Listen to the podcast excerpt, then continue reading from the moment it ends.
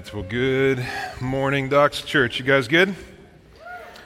Okay, a couple over you are. We're going to work on that, okay? But guys, it's, uh, it's great to see you. Go ahead and grab your Bibles and find your way to Romans chapter 10, okay?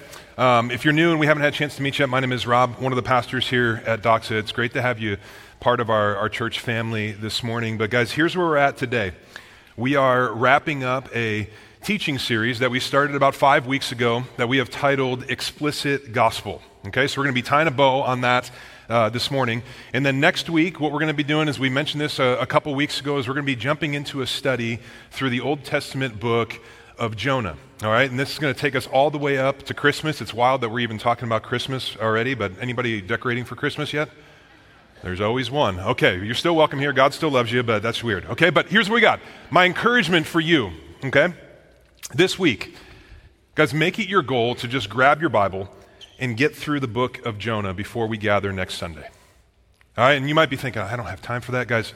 Four chapters. So, those of you guys who do your thing in the morning on the toilet, just extend it a little bit longer and you'll make it through. Four chapters. You got that. I'm sorry, guys. It's going to be one of those mornings, okay? But here's, here, just, um, I need to pray and then we'll just ask Jesus. But here's, we're going to pray in just a minute. Four chapters this week, all right? Get into Jonah get the big picture of what's going on in that book. And then as we gather next week, we're just going to take it verse by verse for the next several weeks, knowing that God speaks to us through His Word. Knowing that as we get into the Bible and walk through Jonah, God is going to speak, He's going to help, He's going to convict, He's going to encourage, and ultimately He's going to shape us through His Word, okay? So, hey, before we get into Romans chapter 10 today, guys, I want to give us a, a space as a church family um, to pray um, specifically around the craziness that's going on in our world right now with Israel and Gaza. Being at the forefront of all that, that's certainly not all the, the craziness that's, that's happening, but a lot of people are being killed right now. There's a lot of people suffering um, in fear, and the Jewish people who have just been really just kind of brutalized over thousands of years have really just kind of suffered over this last week. Like the most loss of life since the Holocaust. And now, because of how they're having to respond, um, many more people, Israelites and Palestinians, are in fact going to die. And you know, as we, as we think about the world and you engage with kind of po- political things, current events maybe is a better word, um, it's so important to have an eternal perspective, a, a worldview that includes God, because you can hear about all this and it's not just like, oh, okay, that's happening. Because as this happens, all around the world, guys, this breaks the heart of God. It's a result of sin in our world, and we know that the gospel is the only answer. It's Jesus. And here's the truth about us as a, as a church, okay? God's people are actually a, a praying people. And we don't pray to like an impotent God, but we pray to a powerful God who is good and full of love and grace and mercy, and we believe in the power of prayer. That our, our prayers don't just raise to the ceiling and kind of stop, but they go to the ears of God. And we see this yet throughout all the pages of, of Scripture. And so, what we're going to do is we're just going to have a minute just to pray. All right, so I'm going to invite you just to quiet your heart and just be still for a moment. And then I'm going to pray. I'm going to invite you to pray with me. So, just bow your head, just be still, get before God.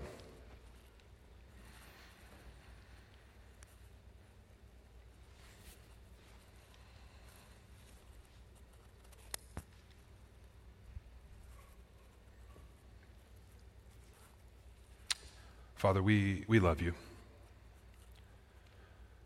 And Jesus, I remember you in the midst of a storm um, speaking and just said, Peace, be still. And as you did that, that storm was stilled. And so today, Holy Spirit, we ask just for a miracle in the midst of just storms raging across our world and taking so many lives, impacting thousands of people. And we just ask that your peace would just fill Israel and Gaza. God, we ask that you would just like intervene for your glory, for your good plan, and for the good of the world. And God, I know that your heart just like breaks for those that are suffering and the people killed and left behind, for the orphan children's, for the families that are just searching for safety. And so, Lord, we just ask that you would just, in fact, move that your peace, your love, your gospel would be experienced by all that are impacted by this conflict right now. God, we pray for salvation. Salvation for people on both sides of this conflict. And we know, God, that the gospel of Jesus is the only hope and what every person in this world most desperately needs. And so, Holy Spirit, would you just use this situation to make the gospel of Jesus more real to every single person and just save? And God, we call on you to just thwart, frustrate, and defeat the terrorists that are just hell bent on death. Would you move in power in Israel, in Gaza? and bring about just peace for your glory, for the good of the world. And would you just help the, the countries and the nations and the people that are all around the world, whether it be Ukraine or in Syria or Azerbaijan, the places in this world where there's so many conflicts and so much death, we ask you to move. Father, the world desperately needs Jesus. And so we just ask God that you would just intervene. And so, Doxa, right now, in your own words, just talk to God. Just pray. Ask Him to move, ask Him to help, ask Him to protect, ask Him to save. Just talk to Him.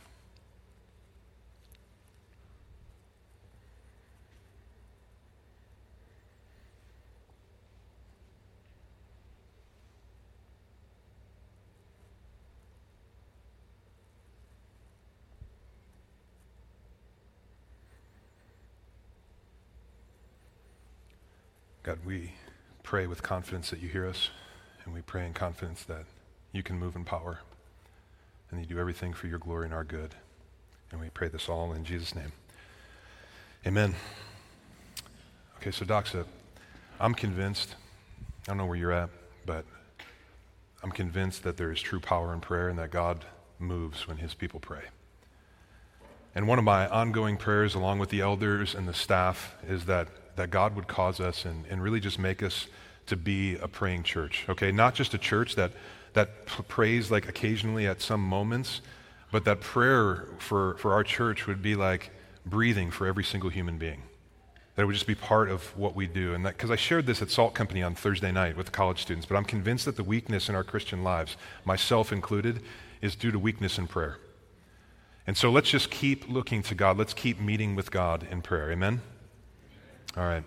So, guys, we're, we're wrapping up this teaching series today that we've titled Explicit Gospel, okay? And, and our goal throughout this entire series was to bring clarity around the word gospel. What is the gospel of Jesus all about? Because it's the most significant thing for us to know and for our world to know. And over the last five weeks, the way that we have approached explaining and understanding the gospel is by looking at kind of like the different elements of the gospel and breaking it down, looking at the nature of God, the nature of mankind, looking at sin and Jesus and the cross and the resurrection. And the hope is, is that as we continue, it's not like we're just going to study the gospel and then move on, but the gospel is everything. But as we move forward as the family of God, that we would have an explicitly clear understanding of what we mean when we say that word gospel. All right, so what I want to do is I want to start with, with sharing the gospel with you, reminding you. And I'm going to do this a little bit differently, okay? I'm not much of an artist, but we're going to try and make this work, okay? But I want to remind you of this gospel and share this gospel with you. And so my hope is, is as I do this, all right, that some of you that you don't know Jesus and you don't know the gospel, that you would come to Jesus today and you would be saved of your sin. That's what I hope. But also, guys, I want to I'm going to draw the gospel, okay? I'm not much of an artist, but here's my hope is that for Christians in this room that you would be reminded of the gospel, that it would stir affection and worship, wonder, awe and prayer, praise in you. That you would leave here with a just stirred up from what God has done, but also I want to just give you a tool. All right? So what I'm about to draw is what I draw at a coffee shop almost every single week when I just meet people that God intersects me with and I have the opportunity to share the gospel with them. So I've drawn this on hundreds of napkins that are somewhere scattered around Madison right now. But when we talk about the gospel, all right, let's see if this thing's working. Is it working? No? There it is. We're working now, I think. Okay. Guys, when we talk about, what is that?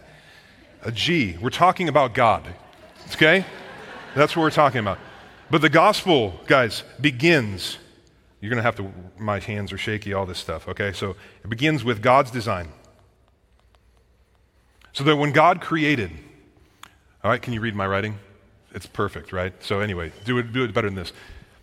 God has a design. And when He created, He designed humanity in His image to have relationship with Him. All right? And God has a design for all of our lives that encompasses everything. All right? And this includes like our personal choices, this includes our money, our, our hobbies, our sex life, all of it. God has a design for our life.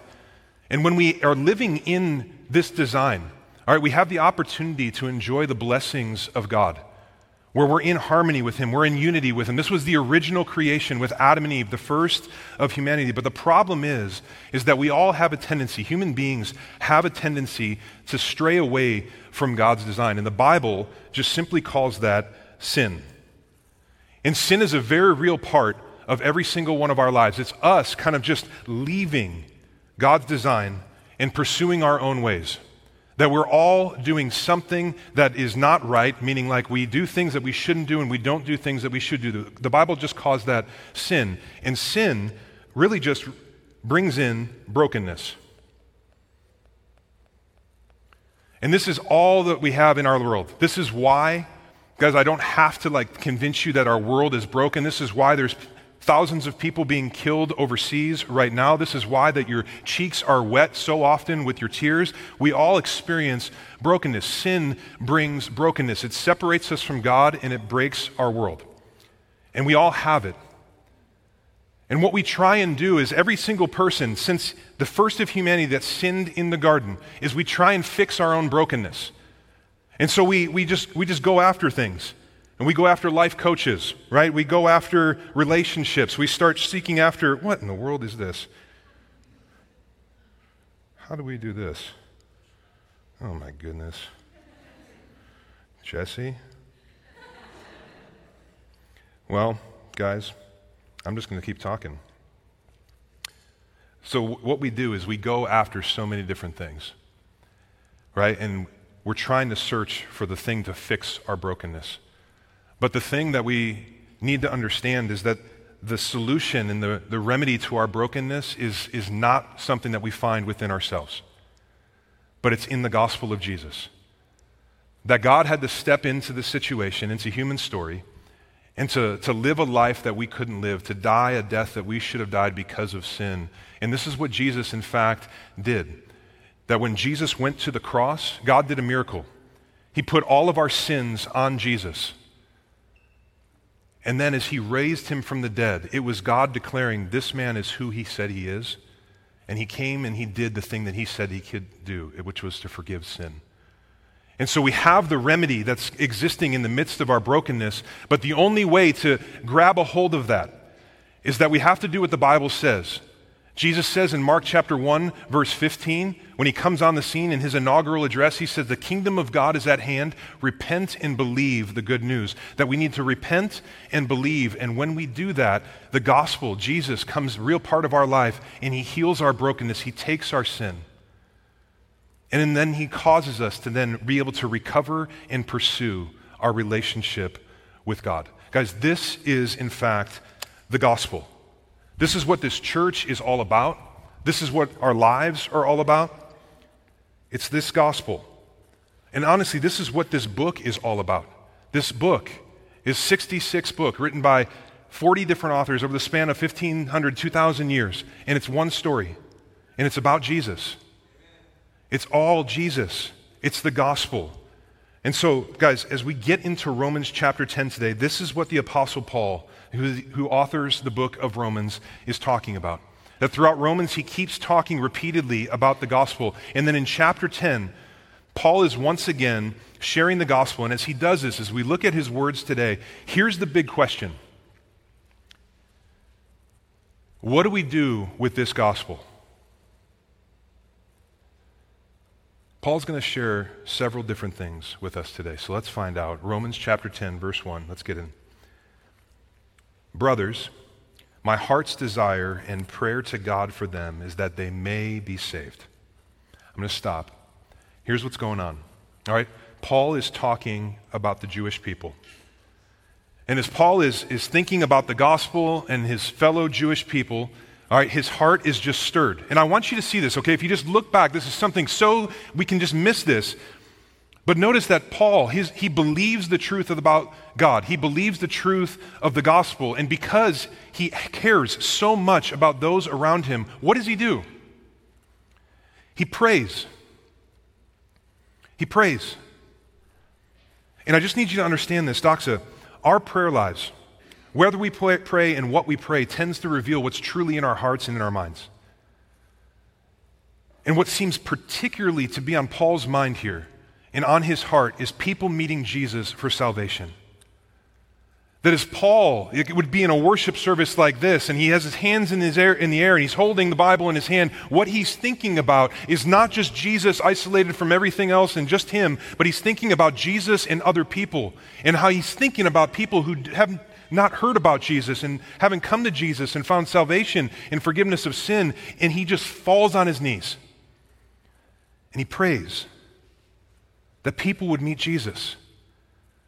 And so, Christian, let me just ask you this Do you love people like that? Do you have like a spiritual and eternal perspective like that? Do you have an accurate view of sin and salvation and heaven and hell? And are you compelled to just cry out to God and ask Him to save the people around you that don't know Jesus? And if not, what's the reason for that? What is it? Ah, maybe that's a great thing to talk about at Connection Group this week. Why not? But as we look at the Apostle Paul, guys, this is a regular rhythm to his life. And we see this elsewhere throughout the letters that he wrote in the New Testament. For example, in 1 Timothy chapter 2, right, he, he urges Christians everywhere to pray for people everywhere because the heart in the mission of God is to save. It's to save. And we know that there's power in prayer. And that our prayers for people around us who don't know Jesus to have their eyes open and their hearts softened, we know that this is effective. Guys, and I remember experiencing this for the first time. It was year one of being a Christian. Became a Christian my senior year in college. And I remember my mom was a Christian as I was growing up, and she was kind of like in and out of like some church. And I, and I remember she, this lady, I was, uh, it was my first year of being a Christian. I was speaking at some seminary event that I was, I was at. And I think I might have told this at some point, but I come out from after one of the sessions, and this old lady comes up to me, and she's like, Robbie? And I was like, Who are you, old lady? And why are you calling me Robbie? Okay, so, but she comes up to me, and she's like, You don't know me, but I know you, and I've been praying for you for the last 20 years. And she said, I was in a Bible study with your mom 20 years ago, at a Baptist church in Headlands, in the Headlands in Mentor, Ohio, or something like that. And she's like, she asked me if I would pray for you because your life's a wreck. And she's like, I've prayed for you every single day. I never knew what happened. I haven't talked to your mom for years, but now. And she started crying, and she was just like, I'm reminded today of the power of prayer. And she cried, and she hugged me, and then I cried, and we just stood there, and I don't even know her name to this day, okay? But it's the power of prayer. God uses prayer, and He moves when His people pray. And guys, this is something that Paul knew. And so, Christian, one of the things that we do with the gospel is to pray that it will be seen and understood and accepted and experienced by everyone around us. You know, I have a list of people. All right, I have a journal every morning when I wake up and I set out to meet with God. I open up my Bible, I open up my journal. And before I even get into the Bible, I have my, one of the first couple pages of my journal, I have a list of men in my life that don't know Jesus. And I pray for them. And I just say, God, would you just do what you did for me? And I do what that old lady did for me. And I just get on my knees and say, Father, I just want them to be saved.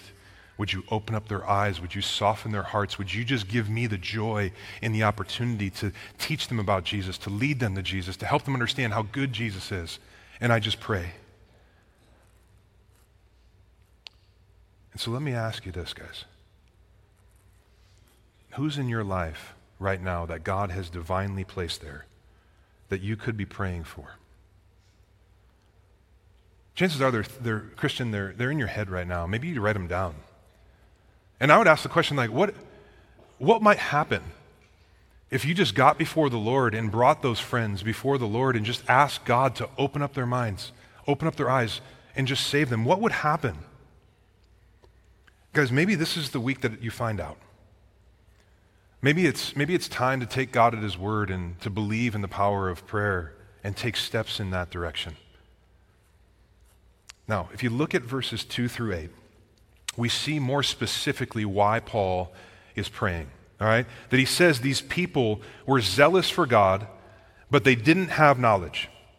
All right? And so for Paul, he knew that zeal or, or just like passion without knowledge is not a good recipe. Okay? It doesn't produce anything good. And honestly, this is in complete contradiction to a common proverb of our day that says that it doesn't matter what you believe as long as you're sincere. Many people live like that. And Paul says, these people, they're sincere and they're zealous in their beliefs, but their beliefs are just wrong and they're misguided. And guys, this was me for many years of my life, and I'll submit to you that this is where much of our world is today. Very sincere, very zealous, very wrong. Now, let me pause on this because, guys, that statement can get me labeled as intolerant or arrogant.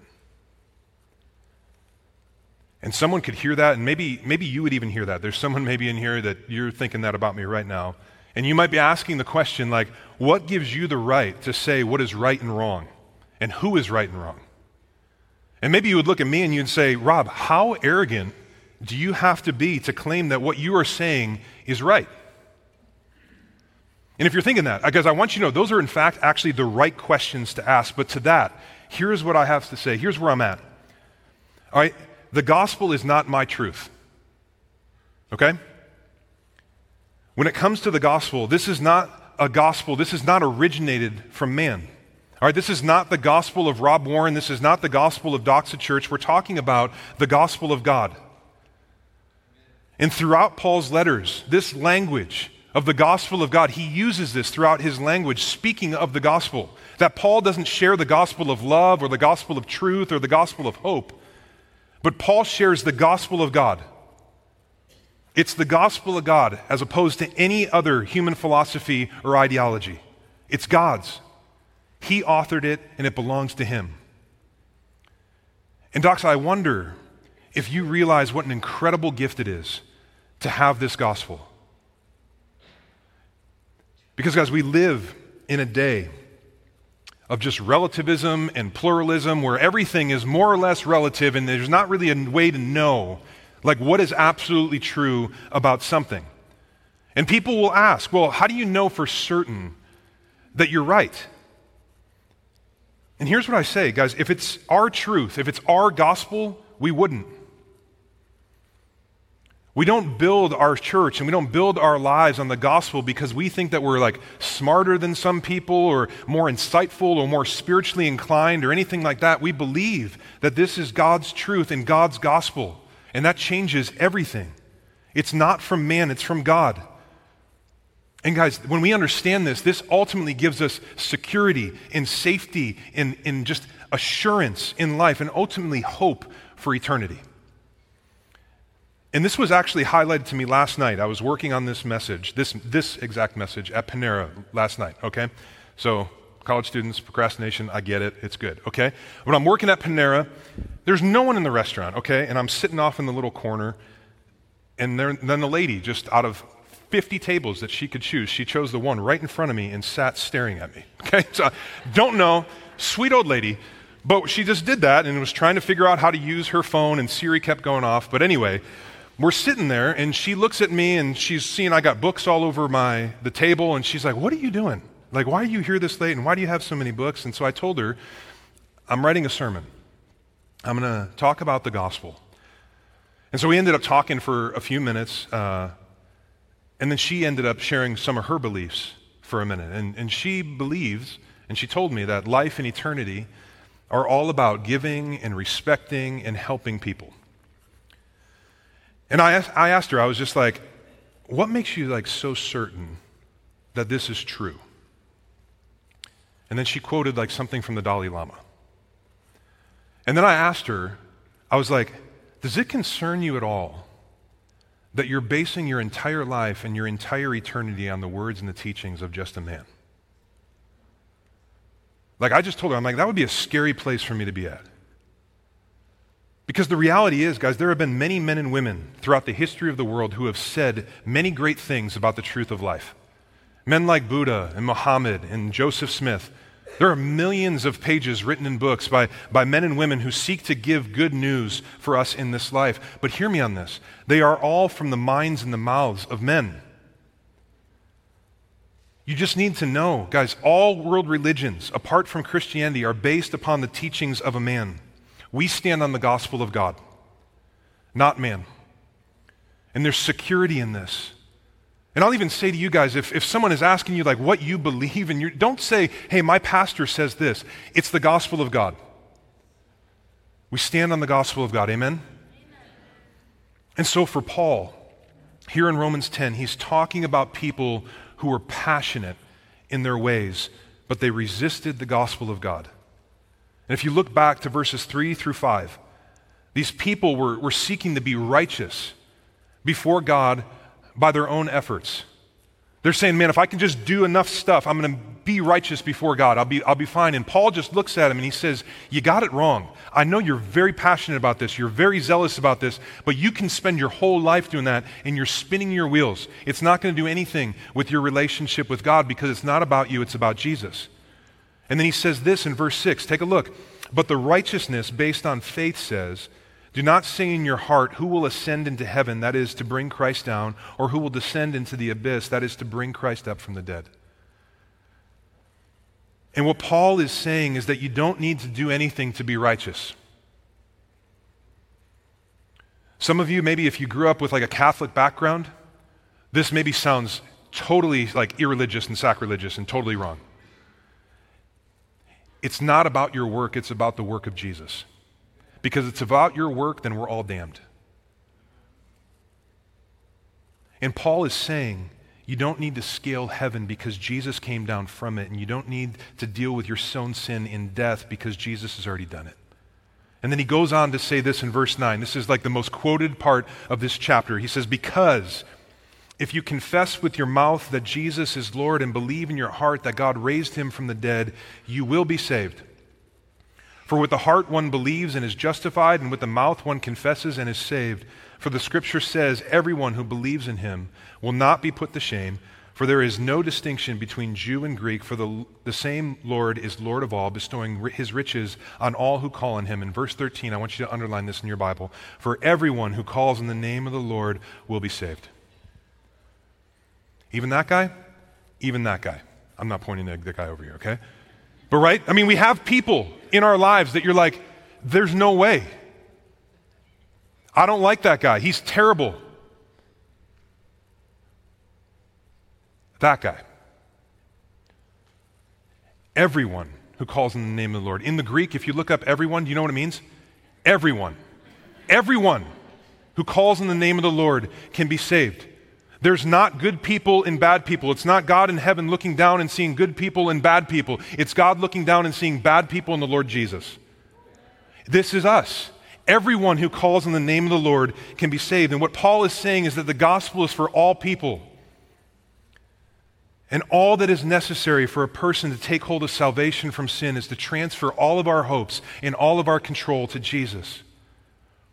It's to trust in Jesus to do what he says he can and we can't. It's to simply come to Jesus and say, You're God, I'm not, I have sin, you have salvation, I believe that you can save me, and I'm asking you to do it. So, back to that big question what do we do with the gospel? If you are here and you don't know Jesus and you're not a Christian, you've never come to him you need Jesus. You need to come to Jesus. And it's not for me, it's for you. It's for your joy, it's for your eternal life. You need to come to Jesus. You need to hear this message, and you need to respond by accepting it. That's the, what you need to do. Now, Is that it? Like when it comes to the gospel, do we just accept it and then pray that others will as well? Like, is the gospel just something that we accept and then we kind of put it onto the, the mantle of our life and then we kind of look at it from time to time and be like, man, bless God. And then we grab it on Sundays and bring it to church so we can hold it up and sing about it and pray about it? Is that what we do? Someone say no. Okay, no. Look at verse 14. How then will they call on him whom they have not believed? And how are they to believe in him of whom they never heard? And how are they to hear without someone preaching? And how are they to preach unless they are sent, as it is written? How beautiful are the feet of those who preach the good news. But they have not all obeyed the gospel. For Isaiah says, Lord, who has believed what he has heard from us? So faith comes from hearing, and hearing through the word of Christ. And so let me just summarize this for you. In antiquity, there were kingdoms and over every kingdom was a king. All right? And there would be times when the king would need to get a message out to everybody. And he would have even like good news that he would need to get out to the kingdom that would get everybody on the same page, get them unified, instruct them on what is most important. And what he would do is the king would bring together a messenger. And he would say, Here's the good news. And then he would send that messenger out into the kingdom. And they would go and they would herald this message. And that's what Paul says. If you look back when he says preach, all right, in the Greek, this is not just to think about a sermon, okay? This is not what I'm doing right now, but this is literally to be a herald. A herald wouldn't leave the king's palace and climb up onto a stage, but they would run through the streets. And they would say, Here's what the king says. Here's what the king says. And what Paul is doing here is he's saying, Jesus is in fact king, and there's good news that gets out, and he's, people are his messengers, and we need to hit the streets and tell everybody that this is actually true. This is what Paul is getting at. We're messengers. And so Paul is saying that here is King Jesus. He's what the world needs. It's really good news. Go tell everybody. And the good news is about Jesus that there is a God and his name is Jesus. And this God loves. This God serves. This God pursues. This God is patient. This God is merciful. This God is good. This God is gracious. This God sees you. This God hears you. This God invites you. This God lived for you. This God died for you. This God raised for you. This God can save you. And this God's name is Jesus. Amen? This is what Paul is saying. Go, proclaim, herald, be a messenger, tell everyone. And so we go out of places like this and we tell everyone about Jesus. Guys, what we're talking about is evangelism, right? You've grown up in the church, you've heard that word. It's a scary word for a lot of people, but evangelism literally is just a non a Christian talking to a non Christian about Jesus. And so Paul says people need to hear, but they can't hear if people aren't willing to go and talk. But then Paul also says, hey, it's not just enough to hear. Right? Because if you look back, he gives like a threefold process have people come and find salvation. And Paul talks about hearing, believing, and calling. All right, and hearing is what he's saying here. What we're talking about is someone being sent to talk to other people, to preach to other people, to discuss with them who Jesus is and what Jesus has done. And Christian, I might know, I know that you, you might not think that you can do this. Right? You've, if you've grown up in youth group, you've been to the rallies where the pastor gets up and says, Go share the gospel, and they give you a rah rah speech and then send you out, and you're like, That's scary. And I don't think I can do that. I, I don't know enough. Like, I'm not gifted enough. Like, I haven't been trained for this. Because I want you to know that if you know enough to be saved, you know enough to share. Okay? And it's not about your gifting, it's about your God. Amen? Because we can serve people, we can love people, we can share with people, but it's God that saves people. And I share this with you because I want to take the pressure off. You don't save people. It's not about you memorizing a perfect formula and saying the exact right thing. It's about you loving Jesus, knowing the gospel, and just opening up your mouth and loving people and saying, Here's Jesus. He loves you. That's the good news. The bad news is you have sin, but the good news is He really loves you and He can take that from you. Come to Him. It's that that God uses. Our job is simply to open up our mouths. And what Paul is saying is that the point is just to simply tell people, talk to people about Jesus so they can hear, But it doesn't just stop there, but they need to believe. Okay, so it's not just enough to hear. Paul says they need to believe who Jesus is. They need to actually believe that he is God and Savior and Christ and King. And they need to receive this information as something that they agree with and they believe. But it doesn't even stop there. Paul says that the third step is they need to call on the name of the Lord. And so if you're here, you need to know that you need to call on the name of the Lord. If you're not a Christian, because the same way that you begin a relationship with any other human being is kind of like how you do it with the Lord Jesus. You call upon that person, you introduce yourself, and the relationship starts. And for me, guys, it was 2006 at the age of 23 that I first called upon the name of the Lord. I had heard about Jesus. I even kind of believed a little bit about Jesus, but I didn't call on him. It wasn't something that I wanted to start. And God was gracious enough to allow me to see my sin before I totally shipwrecked my life.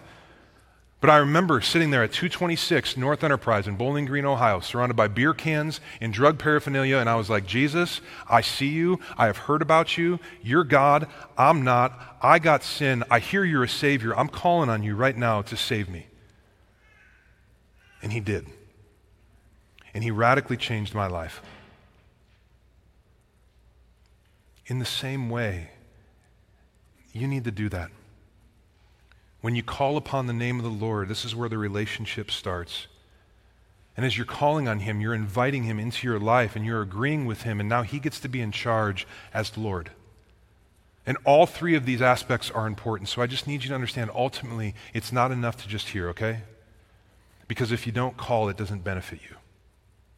And you can do this either vocally or just sitting there in your heart, in your mind, because God knows your thoughts and He knows your heart. And it's simply saying, Jesus, I hear about you. I believe that you are God and Savior, and I'm calling on you now to forgive my sin. And I'm inviting you to have this new relationship with me right now so that I can have a relationship with you. And if you've never done that, I would encourage you, I would implore you for your own joy and your own eternity. You could do that right now in your seat.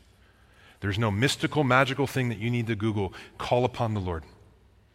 You've heard, you believe, and you call upon the Lord. You can do that right now. And I guarantee you, when you do that, Jesus will say yes, and he will come and he will love you, he will make you clean, he will save your life, and he will change you. Is that anybody else's story in here? Like he comes, you come to Jesus, and he just kind of power washes your soul and makes you new, and all of a sudden everything has changed. I want that for you. This is what Jesus does. And this is why we're here. That's it. But people need to hear.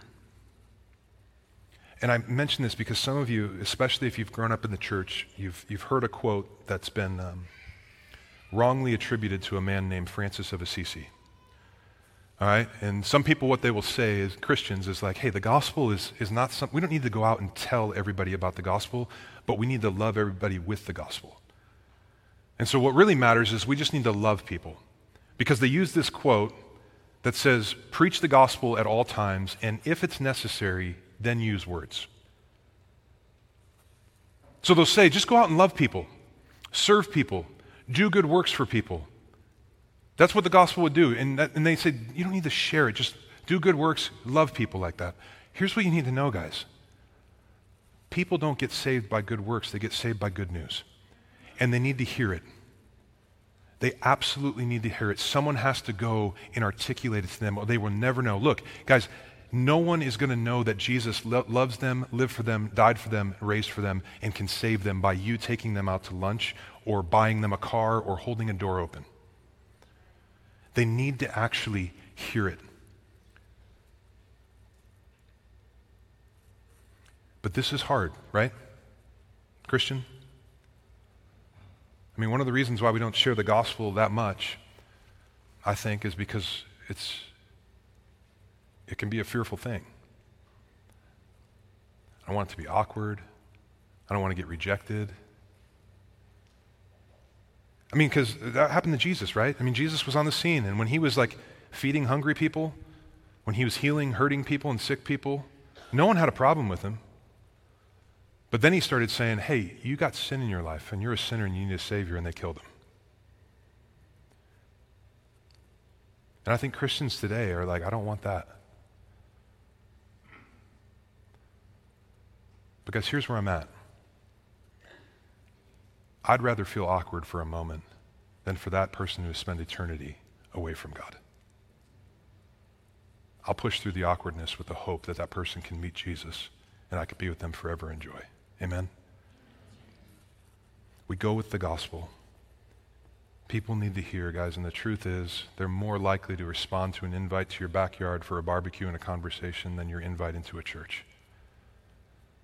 And so this is what we do. We go with the gospel, we build relationships, and we speak about Jesus.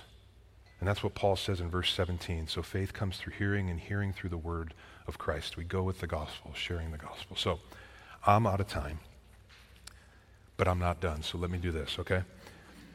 Paul closes this chapter with verses 18 through 21, talking about how not all people will accept the gospel. And he's talking specifically about the Jewish people of the time here. And Paul says that they have heard the gospel in verse 18.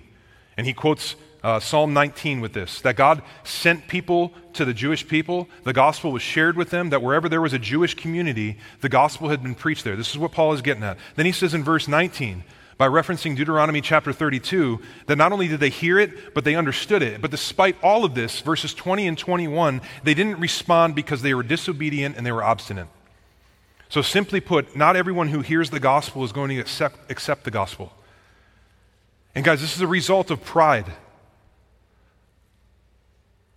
that makes a person want to do their own thing and go their own way and functionally be their own God. But I love how Paul ends this chapter. Look at verse 21. But of Israel, he says, All day long I have held out my hands to a disobedient and contrary people. And here's what he's saying Paul says that God's hands and heart are open.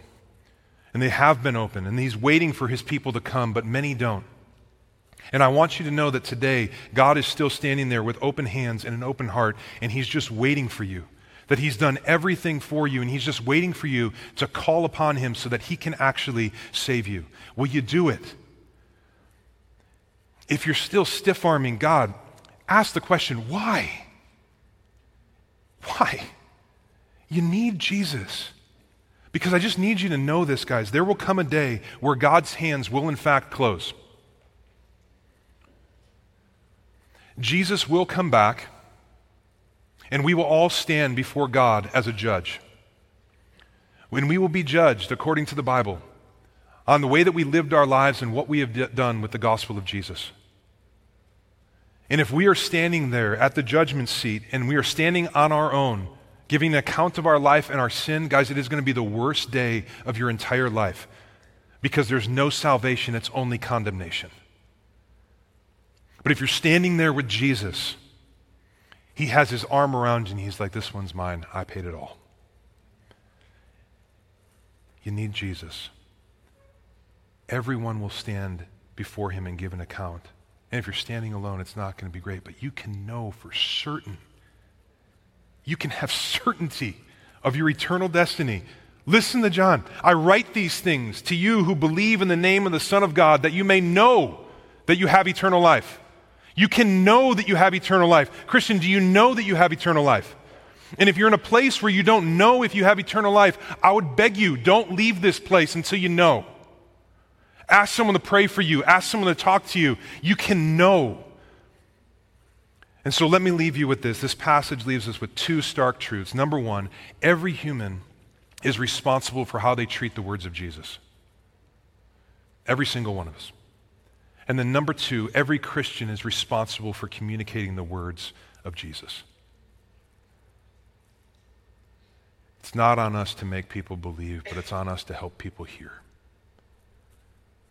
And we must ensure that wherever it is that God has placed us, that no one around us can say they've never heard or they've never understood. And so, what do we do with this gospel? We accept it freely and we give it away liberally. That's it, Doxa. Let me pray.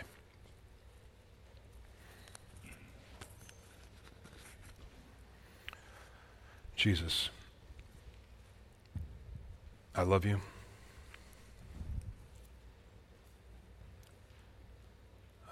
I think of Romans 5 8 that said, while I was still a sinner, running away from you, Jesus, you came running after me to save me. And that's the story of all of us in here. That we didn't work our way to you, but you came running after us. And to that, Jesus, we just say thank you. And Holy Spirit, I just ask that you would just remind every child of God and hear of the goodness of the gospel right now, of your love, of your hope, of your assurance. And would that stir in us worship, wonder, awe, praise, thanksgiving? And for those in here that have never called upon you, help them to just experience your presence and your pursuit of them. Holy Spirit, you say you're a helper and a guide. I pray that you would just help people to see the gospel and that you would save. I pray this in Jesus' name. Amen. So here's what we're going to do.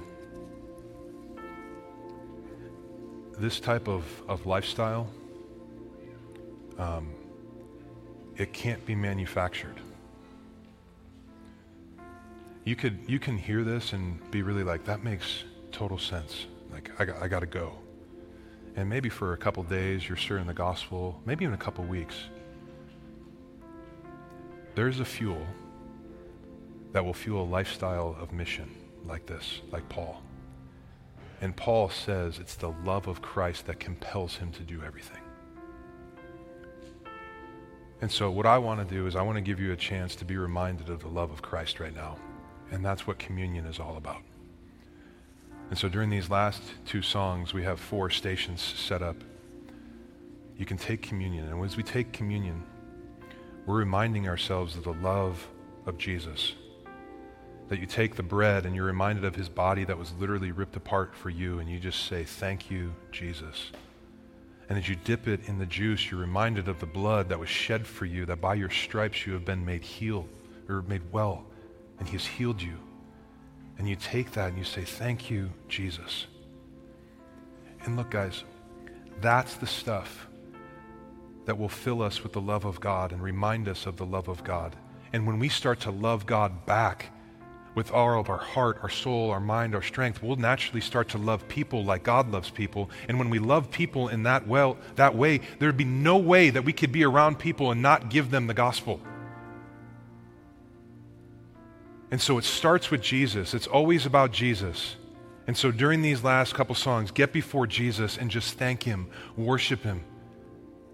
And if you're not a Christian, it doesn't make sense for you to take communion today. You can just sit and observe. But if you did call upon the name of the Lord today, man, run over to that table and just thank Jesus for saving your life. Amen? All right, let's stand, let's sing, let's thank Jesus.